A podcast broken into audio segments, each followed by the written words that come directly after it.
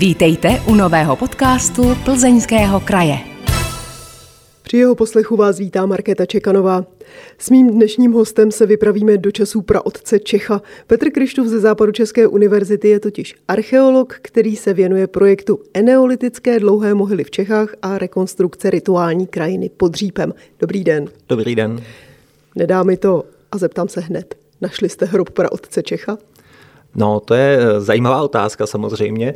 Ehm, nicméně v rámci toho projektu, který teď aktuálně řešíme, ne, ale můžu zaspomínat tuším na rok 2010, kdy jsme eh, v rámci jiného výzkumného projektu eh, s profesorem Martinem Gojdou a s kolegou Martinem Trefným z Roudnického muzea prováděli výzkum ve Ctiněvsi, což je v podstatě téměř na úpatí Řípu a je to vlastně místo, o kterém se zmiňuje kronikář Václav Hájek z Libočan, že by se tam mělo vlastně asi 30 metrů od hřbitovní zdi nacházet právě pohřeb nebo mohyla praotce Čecha. A Zajímavé na tom je, že skutečně moderní eh, archeologické metody, letecká prospekce, na tom místě odhalila poměrně intenzivní eh, osídlení, eh, včetně takové čtyřúhelníkové stavby, která uvnitř měla ještě takový eh, lichoběžníkový, lichoběžníkový eh, půdorys vymezený nějakým příkopem, což by eh, mohly být pozůstatky právě nějaké mohyly z, z, minulých, z minulých dob. A my jsme tam prováděli dva roky výzkum a skutečně se nám podařilo odkrýt půdorysy nějakého e, příkopového ohrazení, uvnitř kterého byla poměrně hluboká jáma, několik metrů dokonce, tuším, že ta hloubka byla kolem 3,5 metru, což je skutečně nezvyklé. Velká vlastně, mysleli jsme si, hrobová komora odpovídající nějakému významnému jedinci, ale na jejím dně nebylo vůbec nic. Takže eh, my tam máme vlastně doklady eh, nějakých staveb z, už z období Eh, eneolitu z pozdní doby kamenné, potom z doby bronzové a pravděpodobně i z doby římské. Eh, máme tam jeden pohřeb z doby římské, poměrně významného jedince, ale, ale hrob pravce Čecha jako takového ne. Ale zajímavé na tom je, že vlastně ten, ten příběh Václava Hajka z Libočan o tom, že praotec Čech je pohřben 30 metrů od hřbitovní zdi ve Ctiněvsi, tak evidentně musel mít nějaký reálný základ. On si teda Václav Hájek z Libočan hodně vymýšlel v té své kronice, to je celkem známá, eh, známá věc. Ale tady evidentně ten příběh zasadil na tohleto konkrétní místo z nějakého důvodu. A my si myslíme, že to bylo z toho důvodu, že ještě v té jeho době tam byla vidět nějaká mohyla. Ona ta mohyla nebyla z dob Slovanů, eh, z dob příchodu Piloce Čecha, byla pravděpodobně původně právě z doby kamenné, už prostě z období asi 3600 nebo dokonce 4000 let před Kristem, takže výrazně před uh, tou dobou, kam ty čeští kronikáři, včetně Kosmase a podobných, zasadili ten příchod, příchod uh, praoce Čecha. Ale v tom terénu tam byla vidět a byla blízko řípu, takže si to eh, Václav Hájek z Libočan tímhle způsobem spojil. Vlastně řekl si, tady je ta velká mohyla, tam určitě musí být pohřbený ten eh, praotec eh, Čech. Nicméně ten jeho hrob se tam nikdy nenašel. Ještě tomu možná mohl nahrávat název té obce, obce Ctiněves, tak to zní, jako že tam se někomu prokazovala nějaká čest, asi ne? Ano, určitě. I to byl vlastně jeden z těch argumentů těch, těch minulých kronikářů, že ten název té, té obce vlastně souvisí tady s tímhletím významným, významným pohřbem.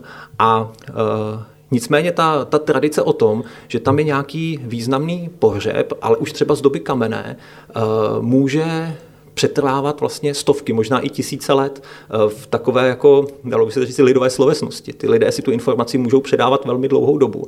A není vůbec vyloučeno, že ten příběh vlastně o tom, že přišel nějaký praotec Čech, nemusí nutně souviset, nebo nějaká významná osobnost, která uh, přišla do toho kraje toho Potřipska a která nakonec může být pohřbět, po, mohla být pohřbena i v té Ctíněvsi, tak uh, nemusí souviset s tou uh, dobou uh, Slovanů, ale může mít daleko hlubší, uh, hlubší kořeny.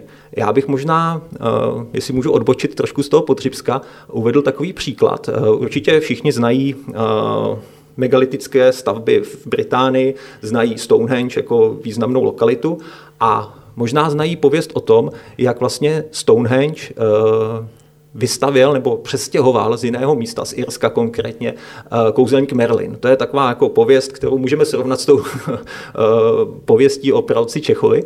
A Teď se ale ukazuje, že ten kamenný kruh, který tam vznikl někdy 3000 let před Kristem, tak eh, skutečně byl pravděpodobně přestěhován na tohleto místo z jiného místa, ve, nikoli v Irsku, ale ve Velsu a tam se podařilo najít pravděpodobně to původní umístění toho kruhu. A v té době kamene, ti lidé, ty stovky kilometrů, ty kameny rozebrali ten kamenný kruh z jednoho místa a přestěhovali ho tady do toho, eh, na to eh, současné, současné umístění. Takže vlastně se ukazuje, že ten příběh o tom stěhování toho kruhu eh, je reálný, ten se skutečně stal někdy v době kamenné a až později se na to nabalila ta pověst o, o, tom, o tom kouzelníku Merlinovi, že on to vlastně eh, ten kruh hm, přestěhoval a vystavil na tom novém místě. A eh, možná, že ten příběh o tom proroci Čechovi také klidně může mít nějaký takovýhle základ, nějaké události, která se mohla stát stovky, tisíce let předtím, než, než na to naše území přišli vlastně první slované. A e, ta, to území Podřibska bylo vždycky jako zajímavé, z, vždycky bylo osídlováno a první pohřební monumenty, které my na našem území známe, což jsou právě ty dlouhé mohyly, které my tam v současné době zkoumáme, tak se koncentrují právě v okolí toho, toho řípu a jedna z nich pravděpodobně stála i v té ctěně vsi. Tušíme proč? Proč zrovna ta krajina pod řípem byla tak oblíbená? No, uh,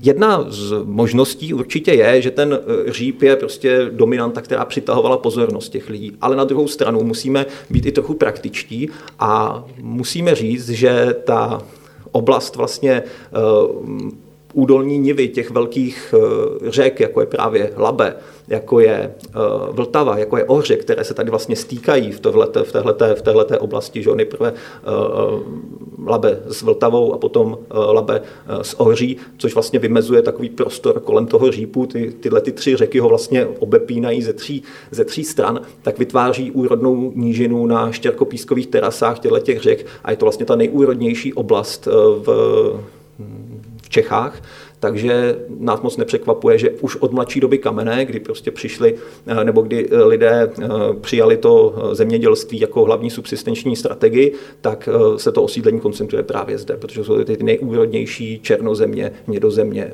na našem, na našem území. Takže v podstatě od mladší doby kamenné, asi od roku 5500, 5600 před Kristem, tak my můžeme pozorovat výraznou koncentraci osídlení právě tady na Podřibsku, v Polabí a, a v do, na dolním toku Ohře a podobně. Takže to je určitě jeden z důvodů, eh, proč právě tady, proč ne třeba v západních nebo jižních Čechách. Ty eh, kultury, které budovaly ty první monumenty, tak se koncentrovaly tady v téhleté, v téhleté oblasti. Ale zase na druhou stranu, my ty dlouhé mohyly v Čechách, jich známe jenom pár, není jich, není jich mnoho, na rozdíl třeba od jiných regionů. A tady právě na tom v nejbližším okolí toho řípu je koncentrace asi šesti těch objektů, což je celkem hodně. A myslíme si, že v tom hrál právě důležitou roli ten eh, dominantní kopec, který my dneska si, mm, jsme si zvykli mm, označovat tím termínem posvátná hora, eh, ale eh, protože Známe tu pověst o praloci Čechovi a všechno, co se na to navazuje. Eh, nicméně eh, myslíme si, že významná a možná i posvátná byla pro ty lidi i v tom pravěku, i v, tom, eh, i v té dávnější minulosti, třeba v době kamenné a proto umístovali ty svoje důležité pohřební a kultovní památky v její blízkosti. Já bych se vrátila k tomu vašemu výzkumu, který jste tam prováděli před rokem. Vy jste právě tam odkryli unikátní mohylu a k vašemu překvapení v ní bylo dítě. Mm. Bylo pohřbeno ve skrčené poloze, jak jsem se dočetla, na boku, v mohutné asi metr hluboké hrobové jámě, která měla vnitřní dřevěnou konstrukci. Už o tom dítěti víte něco víc? Proč bylo třeba pochováno zrovna takhle? Co to mohlo být za dítě?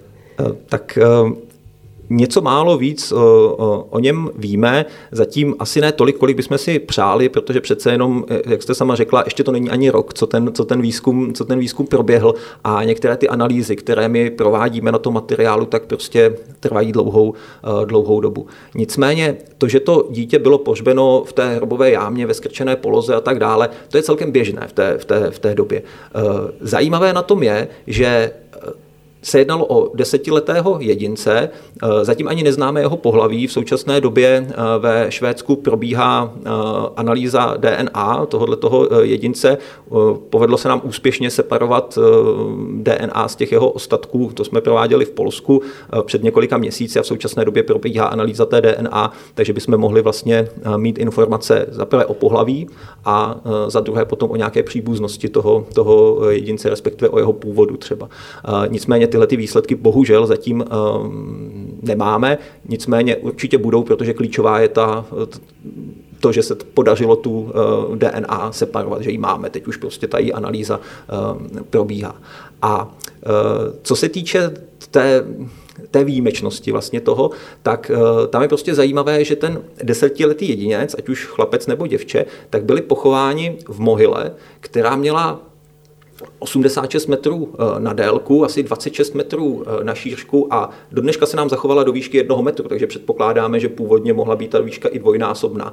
Je to v podstatě jako velký monument, nákladná stavba, ještě obklopená jako mohutným příkopem, takže něco, co skutečně musela budovat celá ta komunita, věnovat do toho obrovské úsilí, obrovskou práci a vybudovala to vlastně pro pohřeb jednoho jediného dítěte. Další hroby tam objeveny nebyly. Žádnými metodami, které my jsme použili, jsme neobjevili další Eh, hroby a Není to vlastně úplně výjimečné. Většina těchto těch dlouhých mohyl, těch nejstarších pohřebních monumentů eh, v evropském pravěku, tak je budována pro jednoho jedince. Eh, I, I na dalších lokalitách se nám to opakuje a známe to i ze zahraničí, třeba z Polska, kde podobné mohyly nacházíme také a také tam většinou bývá pohřben jeden, maximálně třeba dva, v úplně výjimečných případech třeba tři, čtyři jedinci. Ale... Mělo to dítě sebou nějaké rituální předměty nebo hračky třeba? No to je další věc. Eh, hračky určitě ne. Mělo u sebe uložený jeden, eh, jeden keramický žbánek, a jednu eh, pazurkovou šipku z šípu. Takže pravděpodobně původně tam byl uložen jeden šíp v tom, eh, v tom hrobě. A samozřejmě je možnost, že tam byly uloženy další třeba organické artefakty nebo artefakty z organických materiálů, které nám se už nepodaří po té době zachytit. Nicméně nás prostě překvapuje ta nákladnost té stavby pro toho desetiletého jedince. A teď jak si tohleto vysvětlit? No. Dá se, pardon, třeba z té šipky usuzovat, že by to mohl být chlapec? Eh, tak v některých obdobích eh, pravěku skutečně ta lukostřelecká výbava je spojována s, výhradně s muži. Že to je něco, co se dostává do hrobu mužů, je to symbolem vlastně muže válečníka. Eh, konkrétně třeba v kultuře zvoncovitých pohárů, což je konec eh, pozdní doby eh, kamenné. Tady v té kultuře, tady, nebo tady v tom období, kterým, ze kterého pochází ta mohyla, což je kultura nálevkovitých pohárů, takováhle evidence úplně neexistuje, ale samozřejmě se to dá předpokládat, že to je spíše chlapec. My, to, my s tím tak i trošičku operujeme, ale jistotu, jistotu nemáme. Navíc je potřeba říct, že eh, ty milodary eh, nemusí odrážet to eh, sociální postavení toho jedince, ale také to, jak ho vnímá to okolí, jaké artefakty se mu rozhodne do toho, do toho hrobu dát. Protože ten desetiletý chlapec nebo děvče, tak s největší pravděpodobností ještě nemělo společenský statut nějakého válečníka, bojovníka nebo něčeho podobného. Takže to spíš může odrážet pozici třeba těch těch pozůstalých, pozici jeho otce, pozici klidně i jeho matky, eh, ty milodéry obecně, anebo třeba společenský statut, kterého by dosáhlo, kdyby se dožilo eh, vyššího, eh, vyššího věku. Tohle je právě strašně zajímavé, že my teď přemýšlíme o tom vlastně, čím si vlastně tohleto dítě zasloužilo, tuhle tu nákladnou, nákladnou stavbu. A to, že by pocházelo z rodiny, která by ho předurčovala k nějakému vyššímu společenskému statutu v případě, že by se dožilo vyššího věku, je zajímavé z toho hlediska, že nám to hodně ukazuje o té společnosti pozdní doby eh, kamenné, že tam evidentně ten společenský statut mohl být dědičný, což my to pokládáme třeba za samozřejmost v některých pozdějších obdobích, ale v, tom, v té době kamenné to není úplně eh, zřejmé, zatím tu evidenci úplně nemáme, jestli ten společenský statut se dědil nebo získával eh, během života. Takže tohle to by svědčilo o tom, že ten eh, společenský statut by mohl být dědičný. To mě právě napadlo, že takhle velká mohyla, takhle nákladné pohřebiště může ukazovat na to, že to byl třeba eh, syn místního, řekněme, velmože, knížete, následník trůnu, něco takového? To následník trůnu je asi jako hodně, hodně už nadnesené, ale, ale ano, jako příslušník nějaké eh, rodiny, která patřila k nějaké v úvozovkách elitě. To je jedna z možností. Ale zase na druhou stranu je potřeba říct, že um, ty eh, hroby jsou celkem eh, chudě vybavené A navíc je jich poměrně málo, těch pohřbů pod těmi, pod těmi mohylami. E, na to, aby byla, byli vlastně všichni členové té elity pohřbíváni tímhletím e, způsobem. A my si taky trošku ještě pracujeme s tou myšlenkou, že vlastně vůbec nemuselo jít o významného jedince, významné, významné dítě. Ona ta mohyla totiž potom několik desetiletí, možná i staletí, sloužila jako jakási svatyně, místo, kde se provozovaly určité rituály, určité kultovní aktivity. My to víme i z toho důvodu, že ve, před východním průčelím té stavby se nám podařilo odkrýt pozůstatky nebo střepy z desítek nádob, které tam později po vybudování té mohyly byly přinášeny jako nějaké obětiny, milodary a, a tak dále. A třeba ten mohutný příkop, který byl vykopán kolem té mohyly, byl vybudován až potom, zase několik desítek, možná i stovek let po pohřbu toho, toho e, dítěte. Takže evidentně ta komunita se tam pořád scházela nějakým způsobem, e, ta, to místo fungovalo jako posvátné, jako svatyně a je dost možné, že s tímhletím účelem bylo i vybudováno a že tou příležitostí, proč vybudovat tu svatyni, bylo úmrtí toho dítěte. Ale eh, ten signál, vybudujte tu velkou mohylu pro tu společnost, mohlo být i to, že to dítě umřelo třeba, já nevím, v době letního slunovratu, prostě v nějaké jako zajímavé, zajímavé pro, tu komunitu zajímavé době. A proto oni se rozhodli tuhle tu uh, mohylu mu vybudovat, chodili ho tam uh, uctívat a po nějaké době se rozhodli, že už mm, to nesplňuje ty jejich požadavky a e, vybudovali třeba nějakou další tu dlouhou mohylu, nějakému jinému jedinci při příležitosti úmrtí nějakého jiného člena té komunity, protože mimochodem asi 900 metrů od téhleté uh, mohyly, kterou jsme zkoumali, je další, uh, pravděpodobně z tohoto období. Takže oni v určité části toho hm, života té komunity vystavili jeden monument, chvíli ho využívali jako svatyni a pak najednou ho my si myslíme i rituálně uzavřeli tím příkopem, tím ukončili jeho funkci a vybudovali, vybudovali nějaký, uh, nějaký jiný. Mimochodem, to, že mohla tato místa sloužit k uctívání uh, nějaký, nebo k provozování nějakých rituálů, o tom svědčí i to, že jsou z nich celkem jako dobře pozorovány ty hlavní astronomické jevy, západy, východy slunce během uh, slunovratu a podobně. Třeba konkrétně tady uh, v těch dušníkách, když byste se uh, v v době asi 4 tisíce let před eh, Kristem postavila přímo na to nejvyšší místo té mohyly, tak byste během letního slunovratu viděla zacházet slunce za, zapadat slunce za Milešovkou, což je nejvýraznější dominanta západního, západního horizontu. Takže to má svoje, má to svoje, eh, jako, mm, má to svůj důvod, výběr toho místa nebyl úplně, nebyl úplně náhodný. Posloucháte podcast Plzeňského kraje. Jeho hostem je archeolog Petr Krištův. Život dávných Slovanů je obestřen, dalo by se říct, hustou mlhou. Moc toho o nich nevíme. Máte vy jako archeolog přesnější představu, jak žili z nějakých nálezů, které odkrýváte? No, uh... Pokud mluvíme konkrétně o tom, o tom etniku těch eh, starých eh, Slovanů, tak to je vlastně období nějaké, ten jejich, ten jejich jakoby příchod na naše území, to je nějaké období, dejme tomu 6 600 eh, našeho letopočtu, eh, kdy přichází ti první slované eh, na naše území. A to je vlastně období, které je o hodně mladší než to, kterému já se, já se věnuji. Ty kultury, které my zkoumáme v té mladší a pozdní době kamenné, tak jsou vlastně jako o tisíce let starší. Ale, ale ta mlha bude podobně hustá. Samozřejmě, že ta mlha je možná ještě hustší v tom, že zatímco o tom období raného středověku, se kterým souvisí ten příchod Slovanů, tak máme aspoň třeba nějaké písemné prameny, které nám popisují některé události v tomhletom období, tak samozřejmě, že o té době kamenné, o té době e, neolitu, eneolitu, někdy těch 5500 až třeba 2300 let před Kristem, tak nemáme vůbec žádné zprávy eh, písemné a jsme odkázáni čistě na tu, na tu archeologii. Takže jediné, co nám vlastně přináší ty informace o tom eh, minulém lidském sociálním světě, tak jsou ty archeologické eh, nálezy, archeologické prameny, což jsou především nějaké tedy artefakty, které po sobě ti lidé zanechali, ale i třeba nějaké další prameny, jako my je označujeme třeba jako ekofakty, což je třeba odpad, který vzniká při výrobě těch artefaktů a podobně. Takže jsme odkázáni pouze na ty němé artefakty, které ti lidé vyrobili a z toho musíme usuzovat na celý ten jejich sociální živý svět v minulosti. No a máte představu, jak žili, když už ne staří slované, tak ti, kteří tady byli tisíce let před nimi? Tak eh, samozřejmě v některých, v některých eh, aspektech toho života těch informací máme, máme více, eh, v některých méně. Budeme-li se bavit přímo o těch lidech, kteří třeba budovali tyhle ty dlouhé, dlouhé mohyly, tak o nich víme samozřejmě, že jejich hlavním způsobem obživy bylo už zemědělství, které se na naše území dostává asi 5500 let před Kristem, takže tohle to byly již plně zemědělské eh, kultury. Eh, také víme, že na rozdíl od těch prvních zemědělců, tihleti lidé už eh, využívali k obdělávání těch svých polí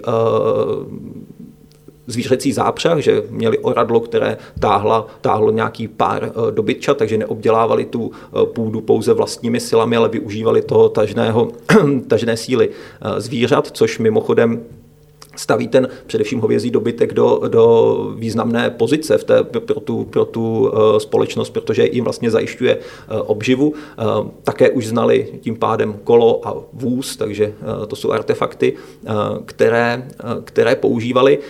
Jinak, co se týče života té komunity, tak, nebo jak vypadala vlastně ta komunita, tak my předpokládáme, že to byly spíše jako menší komunity eh, v řádech několika desítek lidí, kteří žili pohromadě v podstatě eh, rodinách skoro jakoby dnešního typu, bychom mohli říct, co, co, co se týče uh, velikosti. Uh, Teď zase trošičku možná odbočím uh, z toho našeho území, protože tady té archeologické evidence, která by svědčila o podobě třeba té rodiny, nemáme, nemáme tolik, ale ze zahraničí uh, víme, že ten základ té rodiny samozřejmě zase tvořil muž a uh, žena a nějací, nějací jejich potomci, většinou uh, ti nebo u většiny těch eh, komunit to fungovalo tak, že eh, v té komunitě zůstávali především tedy mužtí eh, potomci a ženy odcházeli, provdávali se, můžeme říci, do, do, jiných, do jiných rodin. Takže třeba v některých těch dlouhých mohylách v Británii, tak máme právě evidenci toho,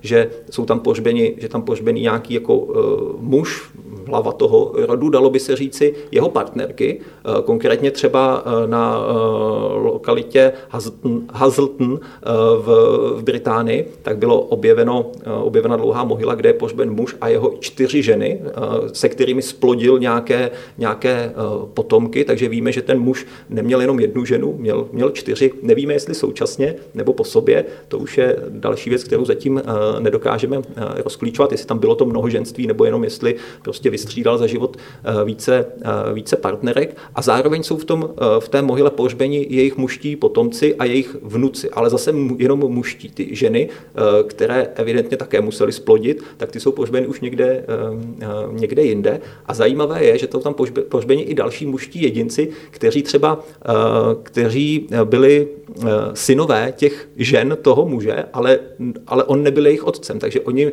ty, některé ty ženy, myslím, že dvě z nich, z těch čtyř, měly potomky i s někým jiným. A ty tam také jsou pohřbeni. Ty také patřily evidentně do té, do té rodiny nebo do toho rodu nějaký nějakým, nějakým uh, způsobem. Takže to nám trošičku odkrývá pozadí toho, jak eh, ty rodiny mohly fungovat, že tam evidentně eh, mohla fungovat, mohlo fungovat nějaké mnohoženství, nebo minimálně, že ty muži i ženy mohli si najít další partnery po tom, co třeba jeden z těch partnerů zemřel, že tam je hodně silná patrilinearita, což znamená, což znamená vlastně Eh, ta mužská linie. Ta mužská linie, vlastně to odkazování se na původ po té mužské, mužské linii. Nicméně eh, jsou tam i prvky matrilinearity, protože třeba je zajímavé v tom, eh, na té lokalitě, v té dlouhé mohyle Hazleton, tam jsou dvě pohřební komory a v jedné jsou pohřbeni jenom jedinci, kteří jsou příbuzní nebo jsou potomky dvou těch žen, a v té druhé jsou pohřbeni jenom jedinci, kteří jsou, pohřbe, kteří jsou potomky těch druhých dvou žen.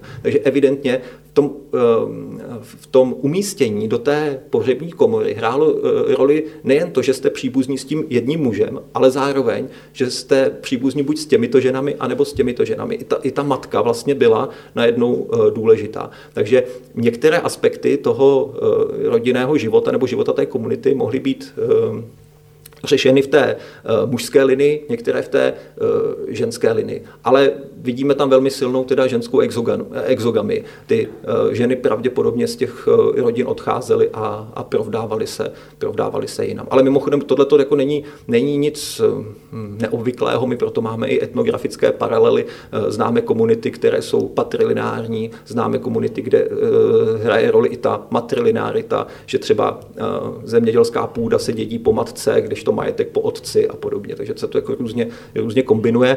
A takovéhle nálezy a právě moderní metody, jako třeba analýza DNA, nám hodně ukazují o způsobu života těch, těch lidí třeba v té době kamenné. Takže ano, je to v mlze, ale snažíme se jí, snažíme se jí odkryt a myslím, že v některých aspektech jsme v tom eh, velmi, velmi úspěšní.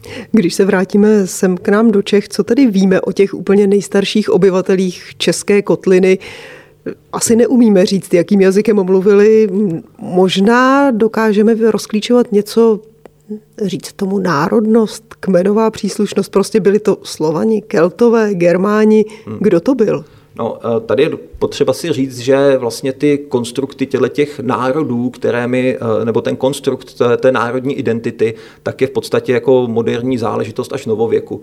Eh, ti lidé, konkrétně v té době kamenné, se evidentně neidentifikovali s nějakou jako jednotkou, jako je národ, protože nic takového neznali. Oni se s největší pravděpodobností, jak víme, u jiných vlastně jako archaických kultur, které třeba přežívají do dneška, identifikují především s tou rodinou rodinou, s tím rodem. Eh, to je něco, eh, případně s tou komunitou, se kterou, se kterou sdílejí ten společný, eh, společný prostor. Ale aby se identifikovali s nějakým jako vyšším celkem, nějakým národem nebo něčím podobným, to, to určitě ne. A, a, a říkám, ty národy jako takové, ty jejich pojmenování, tak jsou v podstatě, dalo by se říci, dalo by se říci věcí až jako historickou, že do té doby, do té doby nic takového neexistovalo.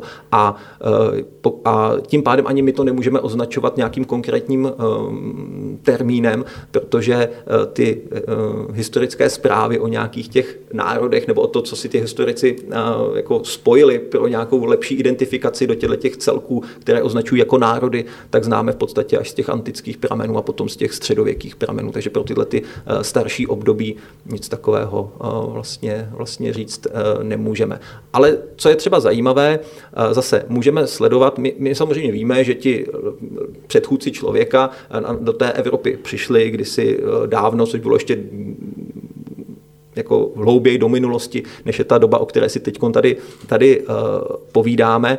A pak se vedou spory o tom, jestli, jestli ti uh, ta, ta současná populace, kterou tady dneska máme, jestli jsou pořád potomci těch původních eh, příchozí, anebo jestli tady byly nějaké další migrační vlny do té, do té eh, Evropy. Eh, hodně často se mluví o tom období právě začátku neolitu, kdy, k nám, kdy, kdy se tady objevuje v Evropě zemědělství, protože zemědělství se prokazatelně vyvinulo v oblasti toho úrodného půlměsíce, takže na předním východě, a pak se teprve rozšířilo do střední Evropy, nebo do Evropy a, a do dalších částí světa světa. A teď otázka je, jestli se eh, rozšířila jenom ta myšlenka, jenom ta znalost toho zemědělství, kterou si předávali ti lidé mezi sebou a ti lidé zůstali původní, anebo jestli tady přišla nějaká migrační vlna z toho předního východu, která sebou přinesla tu, tu znalost. A samozřejmě to je jako těžká otázka. Eh, objevovaly se v minulosti argumenty pro eh, jeden přístup, pro druhý přístup. V současné době se zdá, že to je taková kombinace obojího, že nějaká, nějaká omezená migrace, taková spojená s takovou jako misionářskou činností, uh, asi existovala. Určitě přicházeli nějací lidé z toho předního východu, což vidíme na složení DNA současné populace, ale zároveň v ní vidíme i to původní paleolitické, mezolitické obyvatelstvo v té, v té, v té DNA, takže určitě tady spousta těch lidí uh, zůstávala, jenom přijímala vlastně to, to, ten nový způsob života. A podobným způsobem se to pak dělo i v těch dalších, v dalších dalších jako obdobích. Takže přesto, že jsem občas nějaký nový vliv eh, z předního východu, z těch eh, východních nebo východoevropských stepí eh, přichází, přicházejí sem noví lidé, kteří sebou přinášejí nějakou specifickou genetickou mutaci, kterou my dneska vidíme v té, v té, v tom, v té naší DNA, tak, tak přesto tady pořád to původní obyvatelstvo vlastně zůstávalo. Posloucháte podcast Plzeňského kraje. Tentokrát si povídáme o starých Slovanech a ještě starších kulturách na našem území, a to s Petrem Krištufem z katedry archeologie Západočeské univerzity. Máte rád staré pověsti české? Tak hm, znám je, eh, četl jsem je synovi i dceři, tak hm, určitě ano. Jsou pro vás jako pro archeologa v něčem zajímavé jinak než jako pro běžného čtenáře? Čtete právě něco za nimi, co by tam mohla být pravda, co je historicky renonc, co je reálné, kam jít zkoumat třeba na jakou lokalitu? Podstatě jsem to trošičku nastínil v úvodu toho našeho, toho našeho povídání, kdy jsme se bavili o tom praotci, eh, praotci Čechovi. Eh, samozřejmě na všech těchto těch eh, pověstech je zajímavé to, že často se vážou na nějaká konkrétní místa, která se nakonec ukážou být z nějakého archeologického důvodu zajímavá. Že tam nějaké pozůstatky po těch našich předcích skutečně nacházíme. Nicméně většinou nesouvisejí s těmi aktivitami, které jsou popisovány v těch pověstech, ale jsou daleko staršího data a jenom vlastně na to, na to místo, které pro ty lidi v, třeba ve středověku nebo i v novověku, když vytvářeli tyhle ty pověsti, eh, tyhle ty mýty, tak eh, byly zajímavá tahle ta místa. Protože když máte v lese nějaké mohylové pohřebiště například, tak to samozřejmě přitahuje pozornost i současných eh, lidí, přitahovalo to pozornost lidí ve středověku a spojovali si s tím určité příběhy, vymýšleli kolem toho určité příběhy, které my pak vidíme třeba transformované do různých pověstí, bájí a tak dále, ale když se na to místo jdeme podívat, tak najednou vidíme, že tam ty archeologické památky skutečně jsou, ale samozřejmě ve většině případů souvisejí s nějakým uh, daleko starším obdobím, než uh, se kterým to spojovali ti lidé třeba ve středověku nebo v novověku. Přemýšlíte někdy nad tím, co zbyde po nás, co najdou po nás archeologové třeba za tři, za pět tisíc let? Tak uh, samozřejmě, že to člověka, člověka napadne. Dá se říct, že ta um, že ta pramená základna té archeologie za pár tisíc let podle mě bude daleko větší než ta naše současná, protože eh, ta produkce artefaktů, který, které jsou vlastně tím tou hlavní kategorií eh, archeologických pramenů, tak eh, pořád stoupá. Lidstvo v podstatě pořád produkuje více a více artefaktů a my to vidíme i třeba na některých archeologických obdobích, kterými se zabýváme, že čím více artefaktů ti lidé produkovali, tím čitelnější pro nás vlastně ten, eh, ten ehm, kontext archeologický je. Jsou kultury, které produkovaly eh, daleko větší množství keramických nádob a potom my nacházíme ty jejich střepy téměř všude a jsou ty, které produkovaly menší množství třeba keramických nádob a ty střepy nacházíme málo kdy a jsou pro nás špatně čitelné ty lokality. Takže si myslím, že tím, že my vytváříme obrovské množství eh, artefaktů, vlastně jsme se, jsme se jimi úplně obklopili, tak tím pádem budeme pro ty, budeme pro ty naše následovníky jako daleko čitelnější a zároveň eh, my vytváříme ty artefakty z materiálu, které přetrvají daleko delší dobu než ty, které byly používány třeba v pravěku. Takže to je další věc, že Zatímco na ty archeologické prameny nebo na všechny ty archeologické prameny působí různé transformační procesy, které způsobují to, že samozřejmě časem ubývají, rozpadají se, takže my rozhodně nevidíme všechny ty artefakty, které se v minulosti vyrobily. Že Záleží na materiálu a na prostředí, ve kterém se ten artefakt nachází, jestli se rozpadne nebo jestli se zachová eh, pro ty, eh, pro ty budoucí archeology. Eh, ale ty materiály, které my používáme dneska, mají životnost možná i desítky tisíc, někdy i více, více let, takže se domnívám, že hm, budou mít naši následovníci co zkoumat. Ale na druhou stranu možná nad drtivou většinou těch věcí budou kroutit hlavou a nebudou chápat, k čemu mohli sloužit. Vy, když najdete někde starý pohár, džbánek, mísu, tak je celkem jasné, že to bylo na vodu, na jídlo, možná rituální účely, možná potrava, ale pořád je plus minus evidentní, k čemu to sloužilo. Ale když archeolog za tři tisíce let vykope někde CD nebo magnetofonovou kazetu, jak si s tím poradí? Já si myslím, že to je jenom jako zdání, že my víme, k čemu to sloužilo, protože my, my se tak jako domníváme na základě nějakých jako formálních podobností, že to vypadá podobně jako nějaký artefakt, který v současné době používáme a, a tím pádem řekneme, mělo to tehle ten účel, sloužilo to k tomu. Ale za prvé potřeba říct, že existují artefakty, které my z té minulosti, z toho pravěku známe, které už dneska nemají žádné ekvivalenty, už se nepoužívají a my vlastně nevíme, k čemu by mohly sloužit a pak často mluvíme o tom, že jsou to nějaké rituální předměty a podobně. A, a nebo jsme od odkázáni na nějaké třeba etnografické studie, kde, které, kde jsou zkoumány kultury, které žijí třeba na úrovni doby kamenné do dneška, nebo ještě třeba do 60. 70. let žili na úrovni doby kamenné a které ty artefakty pořád používají. A za druhé, my najdeme třeba tu keramickou nádobu, ale také je důležité jako vědět, pila na vodu, vařilo se v ní, konzumoval se s ní alkohol nebo něco podobného. Jo, taky úplně přesně, úplně přesně nevíme, nedokážeme si to představit a myslím si, že to, že mm, nebudou znát tu, ten účel těch našich artefaktů uh, archeologové za 5-6 tisíc let, to bude vlastně jako podobné. Oni také budou mít ve své kultuře nějaké artefakty, které budou podobné těm našim a tam si budou celkem jistí, k čemu slouží, i když možná budou mít, i když možná to třeba nebude tak úplně, uh, úplně stoprocentní ta jejich interpretace, ale uh, zároveň budou artefakty, a to máte určitě pravdu, se kterými si třeba nebudou vědět rady. Nicméně je tady ještě důležitá věc, my zanecháváme po sobě i velké množství jako psaných informací. E, vlastně informací, které předáváme formou jazyka, e, samozřejmě psaného i v digitální podobě, kde, e, což je obrovská výhoda pro interpretaci účelu těch artefaktů, protože se to můžete vlastně dočíst, k čemu ty artefakty sloužily. O, tom je to, o to je třeba jako jednodušší zkoumání minulosti, třeba novověké, kde kromě těch archeologických pramenů máte i ty historické prameny, které můžete využít, které po, popisují vlastně dynamiku těch artefaktů v tom jejich životě, což my pro ten pravěk vlastně vůbec, vůbec nemáme. Takže já si myslím, že na tom budou ty naši následovníci dobře. Máte nějaký soukromý tip, jak třeba nazvou naši kulturu? No, uh, popravdě řečeno ne, uh, moc netypuji. Uh, ono obecně já se spíš přikláním k takové jako části současné archeologie, která si myslí, že tyhle ty názvy těch kultur, že by se to mělo pomalu začít, začít rušit. Ono to, ono to označení těch kultur samozřejmě vzniklo uh, už kdysi v počátcích nebo v průběhu vývoje archeologie jako vědní, vědní disciplíny, aby jsme si to dokázali nějak jako rozstřídit, tu, tu, tu lidskou minulost a na základě nějakých jako formálních podobností v, v podobě těch artefaktů a, a pohřebního ritu a sídlení a tak dále, jsme si vytvořili nějaké celky, které jsme se zvykli označovat termínem kultura, takže máme kulturu nálevkovitých pohárů, podle toho, že vyráběli takové poháry s nálevkovitě rozšířeným hrblem. Máme kulturu se šňůrovou keramikou, podle toho, že zdobili keramiku otisky, otisky šňůry a tak dále a tak dále. Některé ty kultury jsou pojmenovány po lokalitách. Máme třeba knovískou kulturu mladší doby bronzové, která je pojmenována po lokalitě Knovíz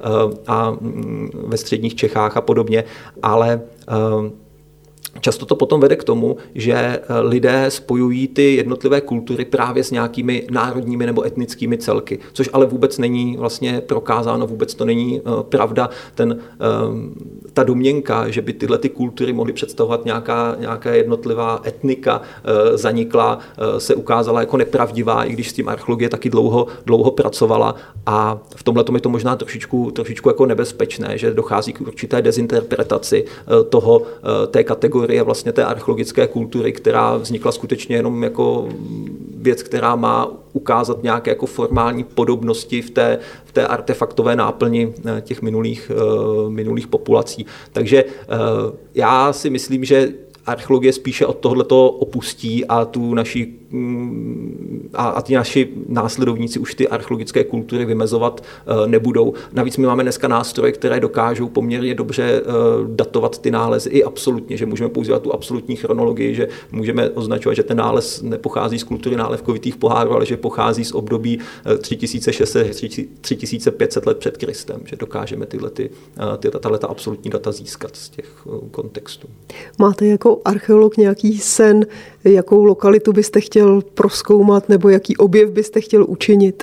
No, uh, musím říct, že v podstatě uh, v posledních několika letech si takový jako sen plním, protože já jsem se jako celou dobu už od dob studia zabýval právě tou pozdní dobou kamenou a, a nejvýraznější památky, které my tady v Čechách vlastně máme, tak eh, z tohoto období jsou právě taková velká příkopová ohrazení, která také sloužila spíš jako rituálním účelům a ty já jsem zkoumal v letech 2015 až 17 v rámci takového výzkumného projektu. No a tou druhou kategorií jsou právě ty dlouhé mohyly, které, které zkoumáme teď v rámci výzkumného projektu. Takže musím říct, že v tomto ohledu se cítím být jako spokojený s tím, s tím co provádím za výzkum a čemu se eh, věnuji. A v podstatě je toto asi nejzajímavější, k čemu jsem se chtěl v rámci té české eh, archeologie eh, dostat. Navíc to téma těch dlouhých mohyl je skutečně jako zajímavé, skýtá mnoho nového k objevení, protože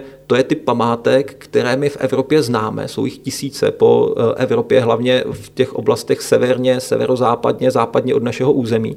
Ale v Čechách se dlouho myslelo, že ty památky vůbec neexistují existují. První vlastně odkryla náhodou při takovém plošném eh, výzkumu v Březně u Loun eh, Ivana Pleinerová v 70. letech, tam odkryla dva objekty, eh, dvě dlouhé mohyly a od té doby v podstatě téměř nic, až s rozvojem letecké archeologie v 21. století se začaly objevovat další možné půdorysy těch dlouhých mohyl právě na Podřibsku, ale nikdy nebyly pořádně zkoumány a tomu se věnujeme vlastně teď až my eh, nově od toho loňského, eh, loňského roku. Takže v podstatě vstupujeme do úplně jako ehm, nových kontextů, které tady u nás eh, nikdo zatím pořádně neskoumal a přináší nám to jako spoustu nových eh, objevů, nad, kterým se, nad, kterým, nad kterými se můžeme eh, zamýšlet. Takže v tomhle ohledu jsem určitě, jsem určitě spokojený.